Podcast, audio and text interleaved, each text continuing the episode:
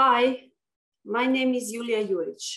I'm a senior researcher at Genos Glycoscience Company, one of the world's leading laboratories in high throughput glycomics. My field of expertise includes sex hormones and glycans, which are interconnected with aging processes in women. I would like to use this opportunity to present you with a paper that we recently published in the journal Aging. This paper describes how estrogen affects biological age in women and that we measured using the glycan age index. This was a study done with the help of our collaborators from the United States Professor Wendy Kohrt and medical doctor Peter Nigrovic. So glycan age is a recently developed biomarker based on glycans, which are actually short sugar chains attached to immunoglobulin G antibodies. So back in 2014, we performed a large cohort study based on glycans that showed us that the composition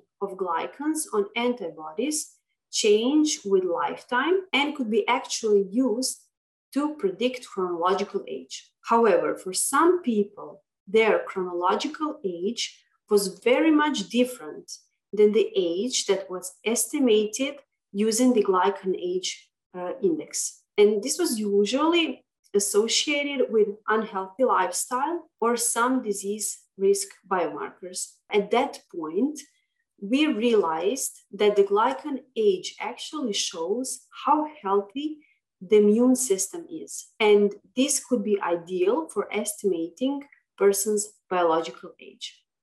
So as we conducted more and more glycoanalysis, we realized that the most pronounced changes occur in women around their 50s. So it is the time when women enter menopause and experience a sharp drop in the level of sex hormones, especially estrogen. It is also the time when they often develop autoimmune diseases, which are associated with enhanced inflammatory function of antibodies because of the increased abundance of some special glycan structures attached to those antibodies. So, in the research that we published in the journal Aging, we explored how important is the level of sex hormones, specifically estrogen, for the glycosylation of IgG antibodies. First, we used medications to chronically suppress the production of sex hormones in the ovaries of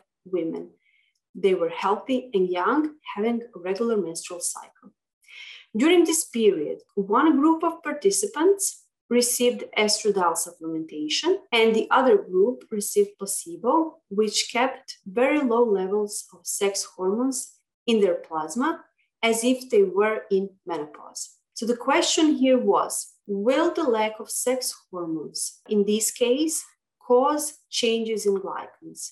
And if the answer is yes, will this affect the glycan age. So to answer these questions, we analyzed IgG glycans in women before and after the intervention. And we saw that placebo women had their glycan age increased uh, for nine years. So within six months of intervention, so medically induced menopause, women became on average nine years older than before the intervention. And this we actually didn't see, and it didn't happen in women who received estradiol. So this showed us that IgG glycans, as well as glycanage, are under strong influence of sex hormones, especially estrogen, and that estrogen therapy could prevent the increase of glycan age that happens in perimenopause. And this discovery actually led us to another exciting research, and the results are about to be published. So they're not published yet, and you are having an exclusive. So, besides aging, women in menopause more often develop rheumatoid arthritis. That is one autoimmune disease. And they actually have a high risk of developing cardiovascular diseases. But the good thing is that we realized that we could track changes in glycans many years before the disease develops. And based on those changes, we can stratify people with a higher risk of developing such diseases. And this opened a whole new area for us. So our main idea was to use glycanage as a biomarker to detect those bad changes in a person and try to prevent disease development. This would be a part of the personalized health monitoring, which would include men and women from their reproductive years on. But then we faced another problem because for women, it meant that glycanage could be influenced by fluctuating levels of sex hormones during their menstrual cycles. And the data on such glycan changes still did not exist. So, with the help of our collaborators, Professor Wei Wang from Australia and Professor Manshu Song from China, who provided samples, we set up the study on a group of healthy young women and actually analyzed their antibody glycans at 12 time points along their menstrual cycles. We tested them every seven days during three months, regardless of their menstrual cycle phase. And what we saw was very interesting. We saw that glycans change periodically during the menstrual cycle, and that those changes can be associated with menstrual cycle phase and the concentration of sex hormones in plasma. So the menstrual cycle starts with menstrual bleeding.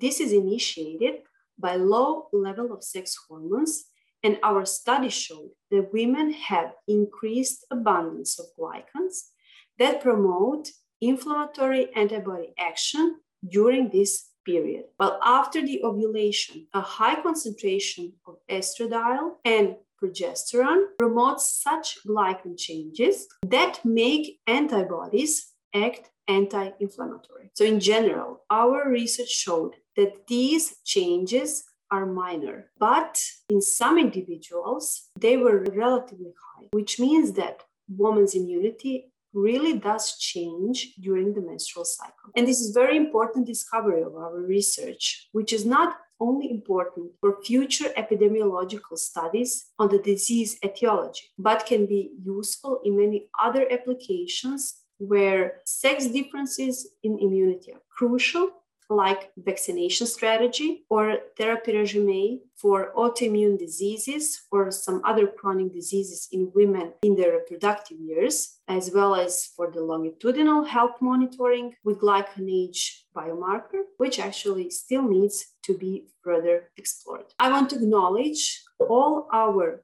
former collaborators and welcome all our future collaborators in new exciting research in the field of glycomics. Thank you from the whole Genos Glycoscience group in Croatia. Bye.